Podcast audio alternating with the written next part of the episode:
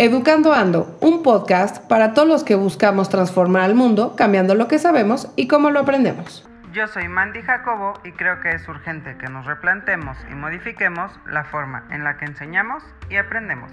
Soy Valeria Borgard y creo que la educación es el mejor camino para revelar lo extraordinario en todos los que te rodean. Educando Ando, dale reset a lo que sabes.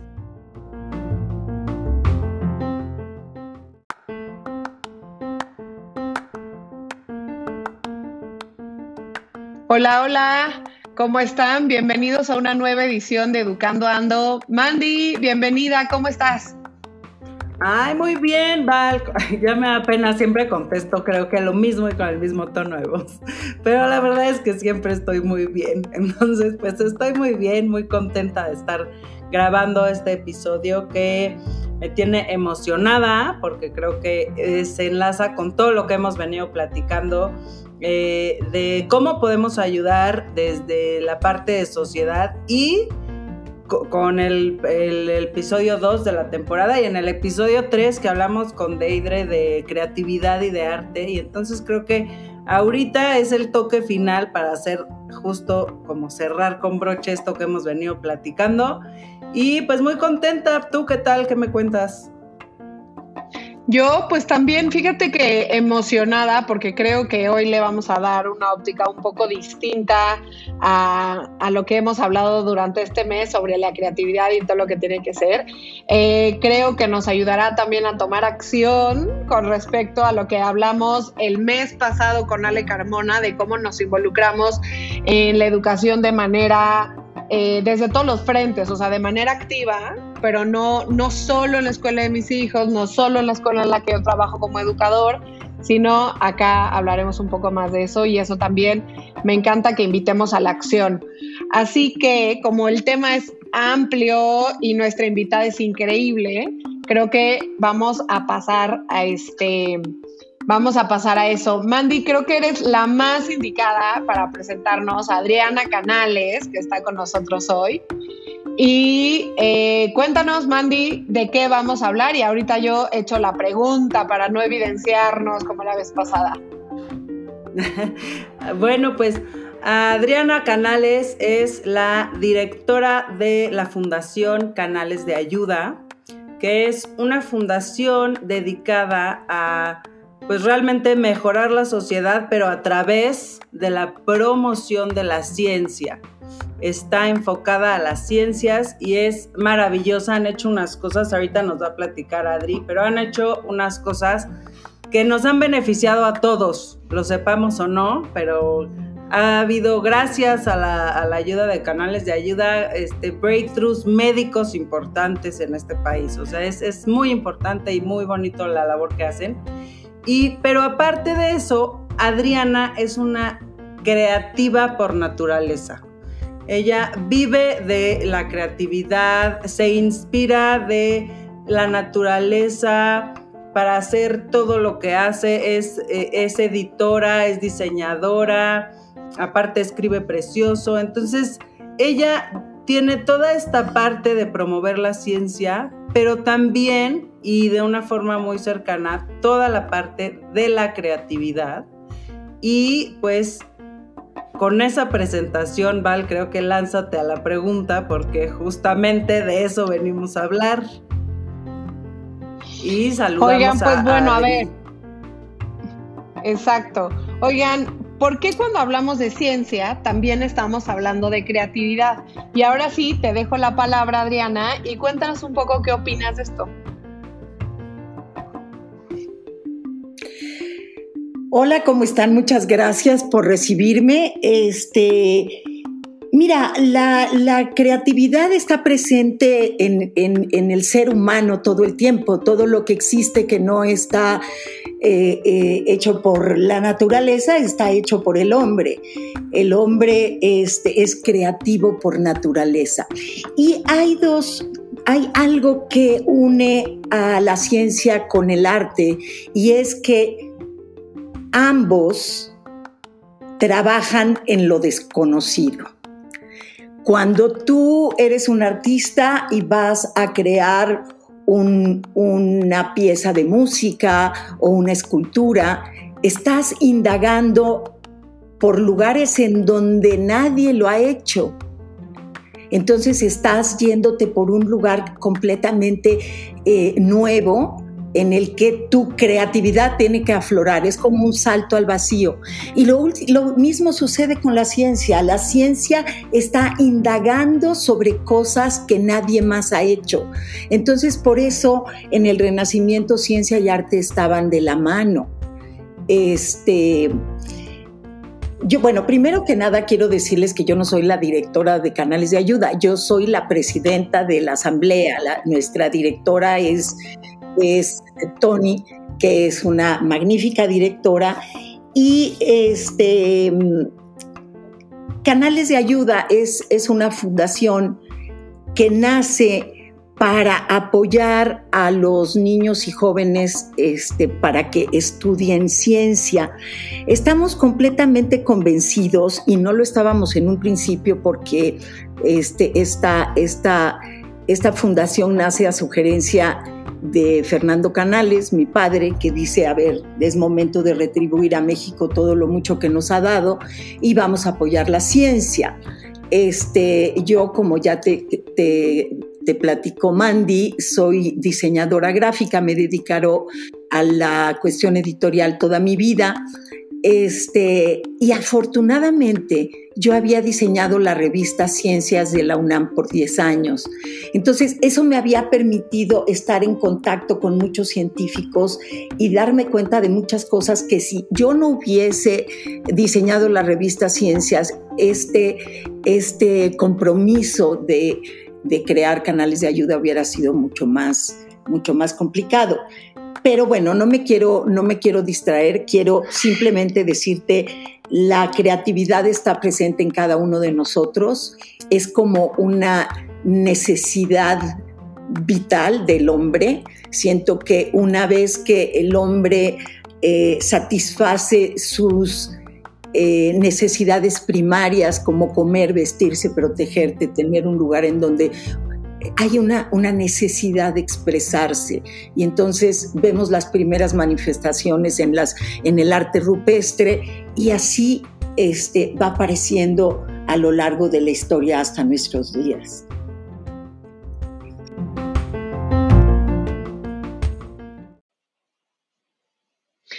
Oye, Adriana, qué interesante lo, que, nos, lo que nos platicas, porque fíjate que yo hace algún tiempo tuve eh, la oportunidad de, presentar igual algún material que tenía que ver con las ciencias y siempre introducía yo platicando que cuando tú hablas sobre una persona creativa, por lo, por lo regular creo que tenemos como este arquetipo de los bigotes de Dalí, tenemos eh, quizá algún, algún tema con pintura, con arte, alguien que ya es más imaginativo tal vez está imaginando a, a algún bailarín, a la danza, pero en realidad no se me ocurre que haya nadie más creativo, como lo mencionas, como un científico, porque es imaginarte un sinfín de posibilidades, es hacerte un montón de preguntas que nadie se había hecho antes y es tratar de encontrar soluciones justamente creativas a un problema que se te presentó.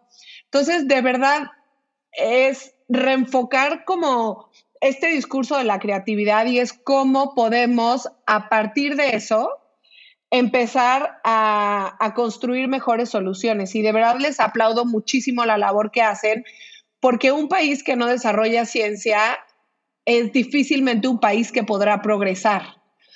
Y en la educación en México hemos dejado las ciencias como algo que sí en la currícula nos los piden, y eso es real, por lo menos más que las artes, que es algo que ya hablábamos en el episodio pasado y en el live que hicimos con Aurora. Eh, pero la realidad es que nos los tomamos poco en serio y en la educación formal en México creo que solo nos, nos dedicamos a conocer las ciencias a partir de lo que ya se sabe. Y eso pues es estudiar la historia de las ciencias, pero no es enseñar pensamiento científico ni es enseñar las ciencias porque no les permitimos a los alumnos descubrir nuevas cosas, Mandy. Ah, pues justo, o sea, Quería decir esta, esta parte, ¿no? De, de que la forma en la que nos presentan la ciencia es como teórica. Entonces nos quedamos como si la ciencia fuera una teoría y alguien viene y nos platica de algo que hizo alguien más. Y no nos estamos preguntando qué podemos hacer todo el tiempo, ¿no? Y a veces eh, cuando, cuando pensamos en la creatividad, que existe esta tendencia hacia lo artístico, se nos olvida que más allá, o sea, que la, que la verdadera creatividad viene de los porqués y la ciencia es lo que contesta todos esos porqués. Entonces, es bien importante que desde el magisterio promovamos todo el tiempo en aulas el que nuestros alumnos tengan, no, no darles las respuestas, sino el por qué, por qué, por qué, promover que ellos solitos vayan generando esta curiosidad, porque pues finalmente desde la curiosidad es de donde van a ser esta posibilidad de generar preguntas, ¿no? Este, mira, yo tenía, tenía este, dos frases que me parecían muy importantes para este tema. Una es de Albert Einstein, que dice, la imaginación es más importante que el conocimiento. O sea, un hombre que manejó el conocimiento como lo hizo Einstein y que él diga es más importante la creatividad que el conocimiento, pues nos da una idea de lo que estamos hablando y cómo se ligan la creatividad directamente con la ciencia. Y otra cosa que les quiero leer que me parece fantástico es, em, de alguna manera, el, acto creativo, en cualquiera de, de sus manifestaciones, es como, como una es, es, algo que tiene un, gran sentido de, de, mm, espiritualidad. Este, Giacomo Puccini, por ejemplo, dice sobre su, sobre su ópera de Madame Butterfly, dice, esta ópera me la dictó Dios yo solo fui un instrumento que lo puso sobre papel y que la comunicó al público. Este, hay esta sensación de parte de los, los artistas, los creativos, que hay como una pequeña un, pequeño contacto con la espiritualidad, que es lo que les permite entrar en, este, en esta eh, eh, idea de, de, crear este, esto, esto que dices del, de, la creación como desarrollo del yo, como desarrollo del ser, me, me o sea, como que me, me, está encantando porque aparte, dentro del, de la misma existencia, todo el tiempo estamos buscando, uno, cómo expresarnos mejor, y la ciencia es una forma de expresión, y otra cómo mejorar nuestra forma de vida. Y la ciencia está enfocada a mejorar, ¿no? Lo, lo, cómo vivimos y nuestra día a día en cosas muy pequeñas y cosas muy grandes. Entonces, esta parte de, de, de que la creación es el desarrollo del ser está increíble. Justo. Este, de alguna manera ahí es donde ciencia y, arte se tocan. Lo acabas de decir muy claramente. Eh, la ciencia existe para hacernos la vida más fácil, pero el arte también. O sea, el arte nos acompaña a lo largo de la vida cuando tenemos un, un cuadro que nos gusta y que tenemos en, nuestro, en nuestra casa este contacto diario con Él nos va dando, nos va conectando con una parte de nosotros que está más allá. Cuando escuchamos la música, estamos, nos, transporta a algo que nos saca un poco de, nuestro, de nuestra cotidianeidad. Entonces, eh, ambos, arte y ciencia, lo que van a hacer es complementar nuestra vida. Creo que parte de lo que, de lo que mencionas es, es cómo rescatamos o, qué podemos hacer para que la vida de los niños la ciencia esté más presente. Entiendo que como digamos, como hay, hay, algunas acciones individuales que los papás podríamos hacer o algunas acciones individuales que el maestro pudiera hacer, pero ¿cómo podríamos intervenir de manera sistémica para que tanto las artes, que eso ya es algo que hemos también platicado en, el episodio pasado y, en otras este, intervenciones, pero específicamente hablando de las ciencias, ¿cómo podríamos intervenir o qué se te ocurre que tú con la experiencia que tienen en la fundación y en esta actividad de promoción de las ciencias, pues para, para cambiarlo de, de, forma estructural, ¿por qué no se percibe como una necesidad inherente al ser, que es algo de lo que tú mencionas, pero también inherente al progreso del país? Mira, absolutamente. Los niños, los niños son creativos por naturaleza. Este, e, esa es otra de las frases que traía. El, que dice, dice Picasso, los niños son creativos por naturaleza. Este, el problema es continuar siendo creativo una vez que creces. Entonces, ¿cómo podemos apoyar a los niños? Los niños son generadores de preguntas todo el tiempo te están preguntando por qué, por qué pasa esto, por qué, por qué. Lo más importante es tratar de responder las preguntas de los niños. Porque a un niño al que no se le dan respuestas, deja de preguntar. Y cuando un niño deja de preguntar, es que ya perdió interés. Entonces, cuando un niño, así estemos nosotros este, cocinando o haciendo algo que nos están interrumpiendo y el niño, oye mamá, dime esto, dímeles, si no se lo puedes contestar en ese momento, si no lo sabes, dale una respuesta. Dale una respuesta. ¿Sabes qué? Desconozco, pero qué interesante tu pregunta. Vamos a buscarlo.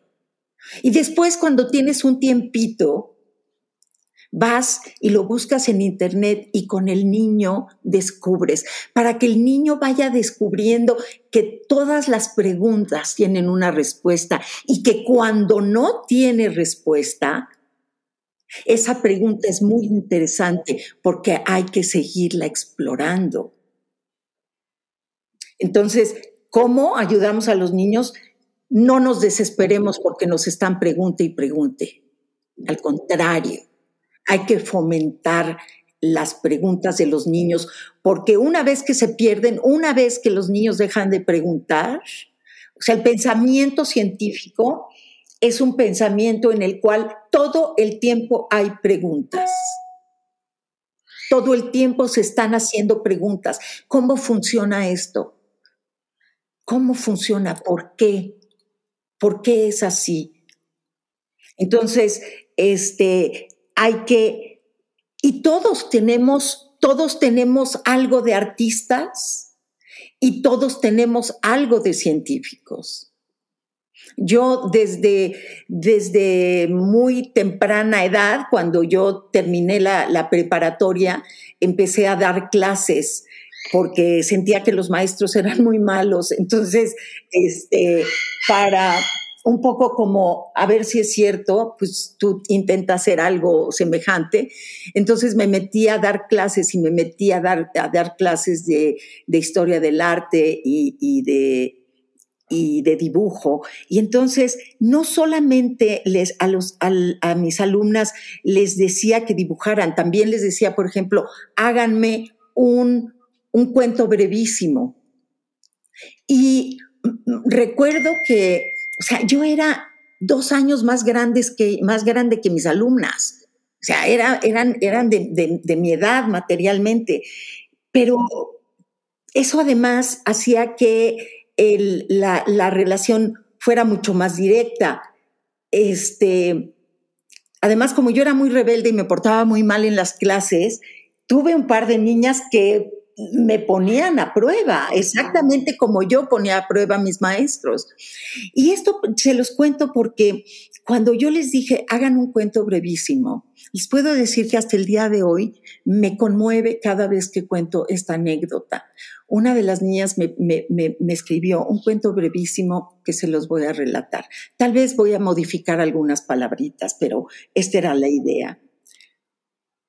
una vela pequeñita al final de su vida, pensaba, soñaba en sus compañeras de nombre, surcar el mar. Entonces era una velita que ya en el final de su vida, en el pabilo, piensa, fíjate nada más qué cosa tan hermosa. Esto lo hizo una de mis alumnas y yo lo guardé y lo atesoré porque pienso, wow, solamente necesitamos como pedir, ponernos pequeños retos para desarrollar una creatividad que tal vez no sabemos que tenemos. Cañón, cañón, me encanta. Y sabes que también, aparte de, de darle siempre una respuesta a los niños, que creo que es lo más, de lo más importante y lo que dijiste ahorita me enchinó la piel de cuando el niño deja de preguntar es porque le dejó de interesar, me enchinó la piel, porque sí es cierto, pero también a mí me gusta mucho el decirle, ¿tú qué crees? Cuando me preguntan, mamá, ¿por qué algo? Dejarlos que, ¿y tú por qué crees? Antes de darles la respuesta, porque también cuando le das la respuesta, de repente siento que ya le corté lo que se estaba imaginando. Entonces, y tengo una anécdota que yo guardo en mi corazón de cuando mi hijo grande era muy chiquito, que un día, eh, eh, que habla de cómo los niños observan de forma mágica, un día se volteó y me dijo, mamá, era de noche y veníamos en la carretera y él estaba viendo la ventana y me dice, mamá, ¿por qué dibujas las estrellas con picos? Yo las estoy viendo y son redondas. y, o sea, claro que, que, dije qué limitada soy yo, que, que, dibujo las estrellas con picos. Y, y entonces ese recuerdo de cómo mi hijo es un observador y no solo mi hijo, todos los niños del mundo son observadores y ellos tienen respuestas y ellos tienen visiones que nosotros ya perdimos. Entonces, también preguntarles, dejarlos hablar, decirles tú qué crees, creo que es un camino bien bonito para promover esta parte del pensamiento creativo que es maravilloso, maravilloso. Y lo que dices de que te metiste a dar clases saliendo de prepa porque pensabas que los maestros eran muy malos y te portabas muy mal en la escuela, pues, pues yo también me portaba muy mal en la escuela, no me dejarás mentir. este, me portaba muy mal. Y cuando, me, cuando empecé a estudiar neuropsicología, me preguntaban muchísimo por qué. Y les decía, es que quiero entender por qué si a mí me gusta tanto aprender y tanto saber cosas, odiaba tanto la escuela. ¿Por qué no me gustaba ir a la escuela?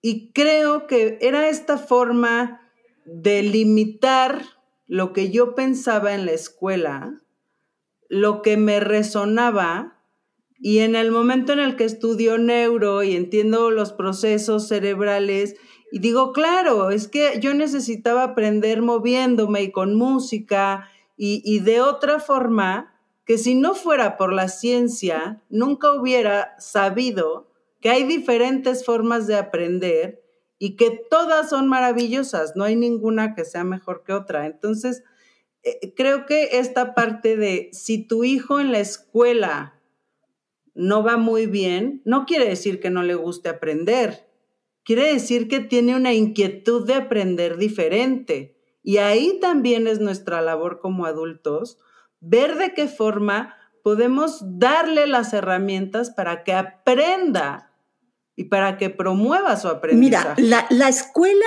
tiene que ser divertida ese este eso es algo que, que hemos perdido en las escuelas tradicionales. Los niños aprenden jugando. O sea, los niños, si tú te fijas, un, bebé, un niño que todavía no va a la escuela, todo el, todo el tiempo está jugando. Y ese juego es el que lo está llevando al aprendizaje. Entonces se meten a la escuela, llegan a la escuela, niños con una gran creatividad, con una necesidad de expresarse, con una curiosidad infinita, y les dicen, siéntate en este pupitre y quédate ahí una hora. ¿Qué es eso? O sea, los niños tienen una necesidad de moverse, de jugar, de... Por eso Finlandia, por eso en Finlandia la educación es tan acertada porque los primeros años, los primeros años, los niños no van a un salón a sentarse, no, no hay un maestro que les está dando una clase. Los primeros años llegan a un enorme galerón en donde hay muchas actividades. Y estas actividades tienen que ver con pintura, con cocina, con lectura, con experimentos, o sea, todas las cosas que al niño de manera natural le atraen. Y el niño tiene la libertad de dedicarse a hacer galletitas o de ponerse a pintar o de ponerse a brincar. Y en ese, en ese, en ese quehacer está no solamente aprendiendo, sino está socializando.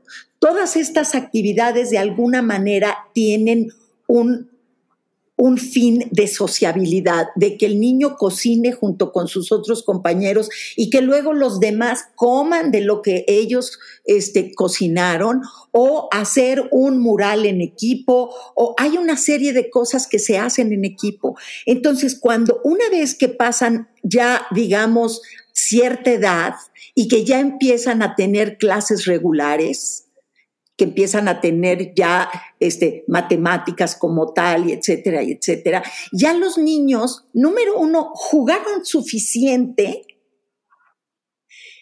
socializaron y ya están totalmente preparados. Entonces, tal vez hasta ese momento no han aprendido a leer, pero están, sus bases son tan sólidas que el aprendizaje viene inmediatamente. Por supuesto, por supuesto. es algo que yo he abogado muchísimo, la importancia del movimiento en los primeros años, ¿no? Que el movimiento, o sea, en los primeros años hasta los siete años, los niños deberían de estar moviéndose continuamente y esa es la mejor forma de promover su curiosidad y de dejarlos explorar el mundo y de tener las bases para el aprendizaje. He abogado por eso, Adri, he abogado porque los niños para aprender necesitan moverse. Y el sistema educativo en México, por muchísimas razones políticas y económicas, presiona eh, el aprendizaje de la lectoescritura en unos años muy tempranos, eh, haciendo que el niño genere ciertos procesos mentales para los que no está necesariamente listo, quitándoles movilidad y agregándoles currículum académico. Y creo que ese es un desacierto en tanto nuestra plática está enfocada a promover la ciencia. Los niños solo serán curiosos, y es pues todo lo que hemos platicado de la curiosidad, si nosotros les enseñamos que pueden ser curiosos. Y eso que dices tú de que en Finlandia aprenden a leer más grandes, sí, a los ocho años, pero es la edad en la que tu cerebro está perfectamente listo para aprender, por eso aprenden de volada. Entonces sería bueno que se evaluara en el proyecto educativo mexicano, dentro de las muchísimas cosas que hay que evaluar, pues esta parte de, dejar que los niños de niños descubran el mundo y ya que hayan descubierto, entonces apliquen. Mira, este, nosotros en, en canales de ayuda tenemos uno de, los, uno de los proyectos que hacemos, y tú lo conoces muy bien, es este, el proyecto Pauta adopte un, talento que es nuestros clubes de ciencia que nosotros financiamos. Aquí lo que, lo que sucede con estos clubes de, ciencia es como magia, porque los niños lo que van a hacer es este, van a desarrollar el pensamiento científico y van a poder desplegar su, potencial. Eh, el diseño de los clubes de ciencia se basa en, el constructivismo y el modelo indagatorio de la ciencia. Este, son actividades em, extraescolares que lo que van a promover es la adquisición del conocimiento y el desarrollo de habilidades. Em, lo, que, lo que va a pasar, estos niños al participar en los clubes aprenden a observar, a preguntarse, a planear, a generar ideas, experimentan, este, predicen, interpretan, debaten. Entonces, no importa si los niños, una vez que terminó los clubes de ciencia, van a ser científicos o no. Lo importante es que ya el pensamiento científico los tocó y ellos ya van a tener inquietudes diferentes. Van a haber aprendido una serie de herramientas que le van a permitir desarrollarse cualesquiera que sea la, la, la, este, profesión a la cual se van a dedicar. Entonces, por eso es tan importante meter a los niños a este tipo de actividades en las cuales pueden pensar y pueden hacerse preguntas con absoluta libertad. A partir de ahí, para toda su vida, van a saber generar las preguntas indicadas. Esto no, no les sirve cuando son niños, les sirve para siempre. Exacto. Exacto, eso son, están, les estás dando una serie de herramientas para la vida. Son herramientas que no solamente les van a servir, evidentemente una de las consecuencias es que se, se vuelven mejores estudiantes después de haber estado en dos o tres, este, e, e, en dos o tres clubes de ciencia, se vuelven mejores estudiantes, pero también se vuelven mejores personas. Me encanta, creo que este tema da para 10 programas, la verdad, porque hay miles y miles de cosas que tocar, pero tenemos que empezar a cerrar y no me quiero ir sin... Aquí hemos estado hablando de que, bueno, pues si todos, todos tenemos alguna queja con el sistema, todos queremos mejorar, todos queremos brindarle mejores oportunidades, ya sea a nuestros hijos o a los niños de México pero muchas veces desde la sociedad civil no sabemos cómo podemos hacer algo. Y a mí me gustaría en este momento invitar a la gente que no sabe cómo ayudar o que no sabe de qué forma puede colaborar, a conocer canales de ayuda y a saber que ahí hay una puerta de entrada inmensa, abierta de par en par, que tiene un impacto directo en la educación y en el futuro de estos niños y de nosotros como mexicanos, y que es una forma de ayudar que está padrísima. Entonces, me gustaría si en tres minutitos nos puedes contar cómo, cómo podemos participar, algún ejemplo de algo grande de las muchas cosas que han hecho para que vean el impacto y se nos unan a canales de ayuda y pues ahora sí que desde la sociedad civil, desde nuestras sillas de observadores, podamos hacer algo más que solo hablar, ¿no? Mira, si me pongo a hablar de canales de ayuda, pues tienes tiempo, podría dedicarme dos días sin parar. Este, nosotros no solamente apoyamos la educación, también apoyamos la investigación científica. Y esto ha sido magnífico. Nuestra primera becaria es un ejemplo clarísimo de las cosas maravillosas que se pueden lograr con apoyar a una sola persona. Este, ella, este, nosotros estábamos apoyando eh, montamos la sala de investigadores de la RAI, que es la red de apoyo a la investigación, un laboratorio eh, único en, Latinoamérica de, de, investigación sobre diferentes enfermedades. Este es completamente interdisciplinario y este, nosotros montamos la sala de investigadores. Estábamos cerrando el convenio en nutrición con este, de este proyecto cuando apareció una doctorcita y justo estábamos viendo que de qué otra manera podríamos, este, de qué otra manera podríamos em, apoyar a nutrición. Y el doctor Kersenovich nos dijo, pues está esta, esta doctora que quiere irse a hacer una alta especialidad a Colorado. Le dimos una beca por un año para que estudiara una alta especialidad en tumores geniturinarios, que son los tumores del hombre. Este, son pene, testículo, vejiga y próstata y que se ha estudiado muchísimo menos que el cáncer de las mujeres. Entonces, este, la mandamos, la trajimos de regreso, le, dimos una segunda beca que se llamó Tutoría a Largo Plazo para que ella durante cinco años pudiera seguir en contacto con sus maestros en Colorado y gracias a eso funda la clínica este, de tumores geniturinarios y nutrición que atiende a 2.500 pacientes al año.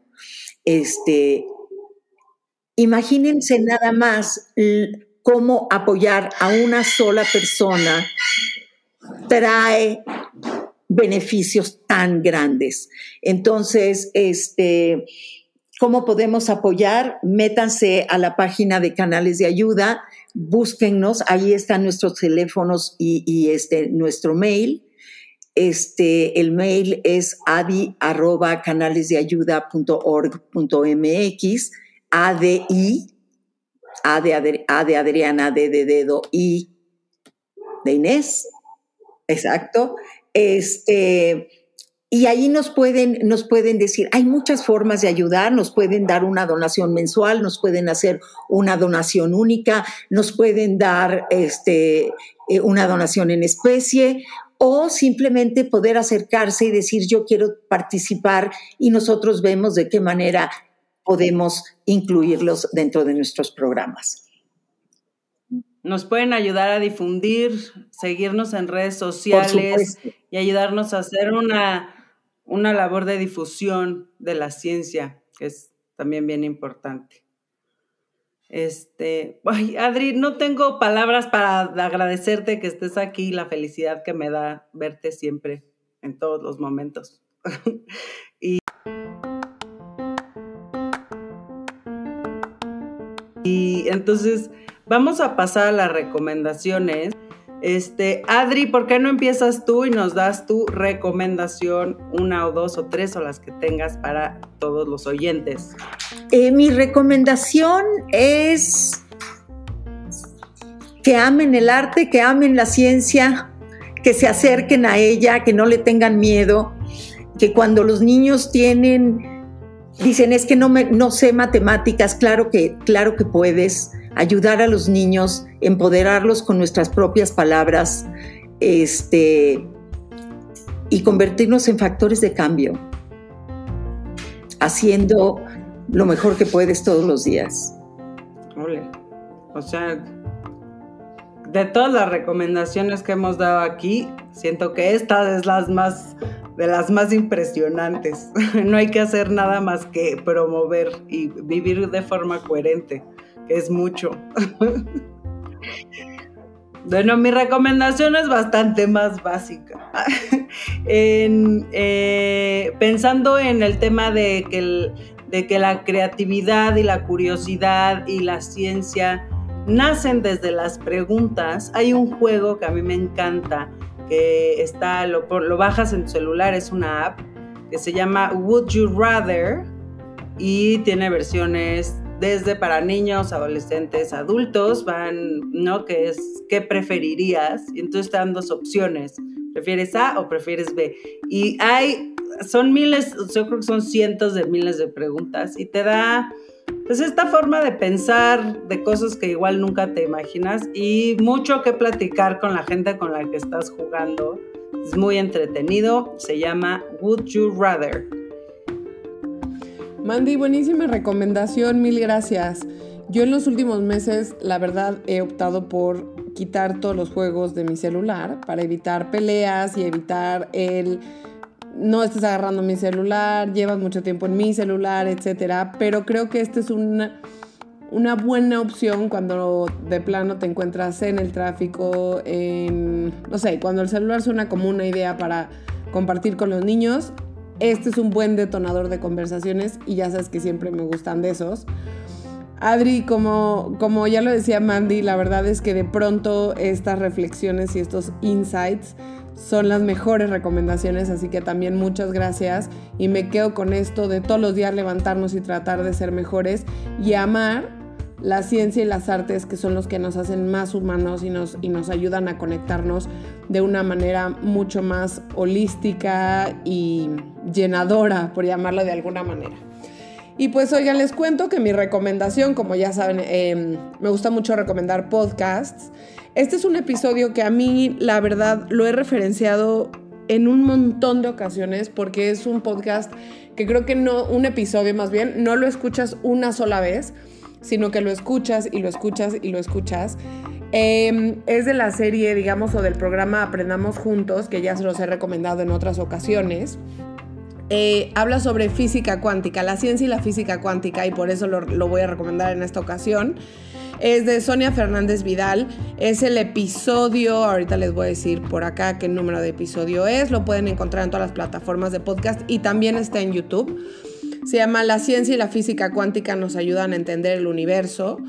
Y a mí me gustó en particular porque la física cuántica es esta nueva disciplina de la física que empieza con Einstein pero en realidad hoy hay mucho más comprobación, no sabemos más del universo gracias a la física cuántica que por la física teórica, que es la que aprendemos, o la física clásica, que es la que aprendemos en la escuela. Entonces, eso para mí ya es motivo suficiente para aprenderlo.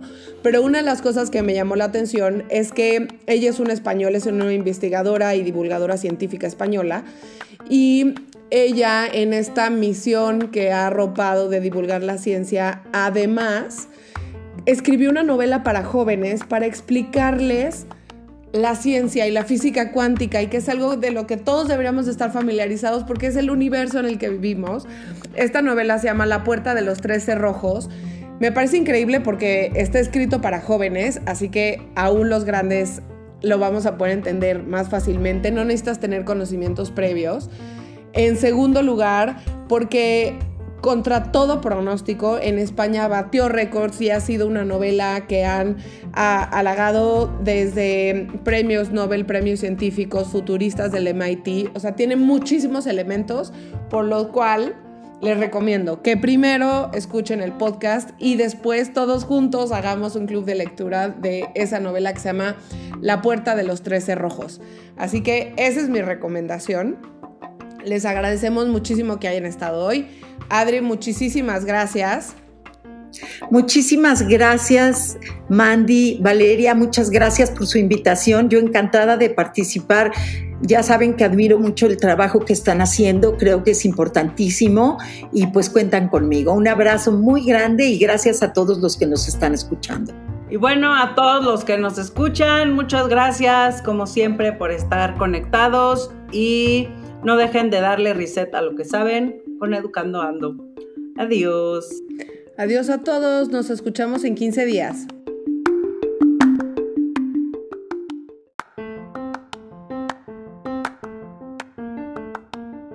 Yo soy Valeria Boregar. Nos vemos en la siguiente. Yo soy Mandy Jacobo y esto fue Educando Ando, el podcast. Continúa dándole reset a lo que sabes. Nos escuchamos en 15 días.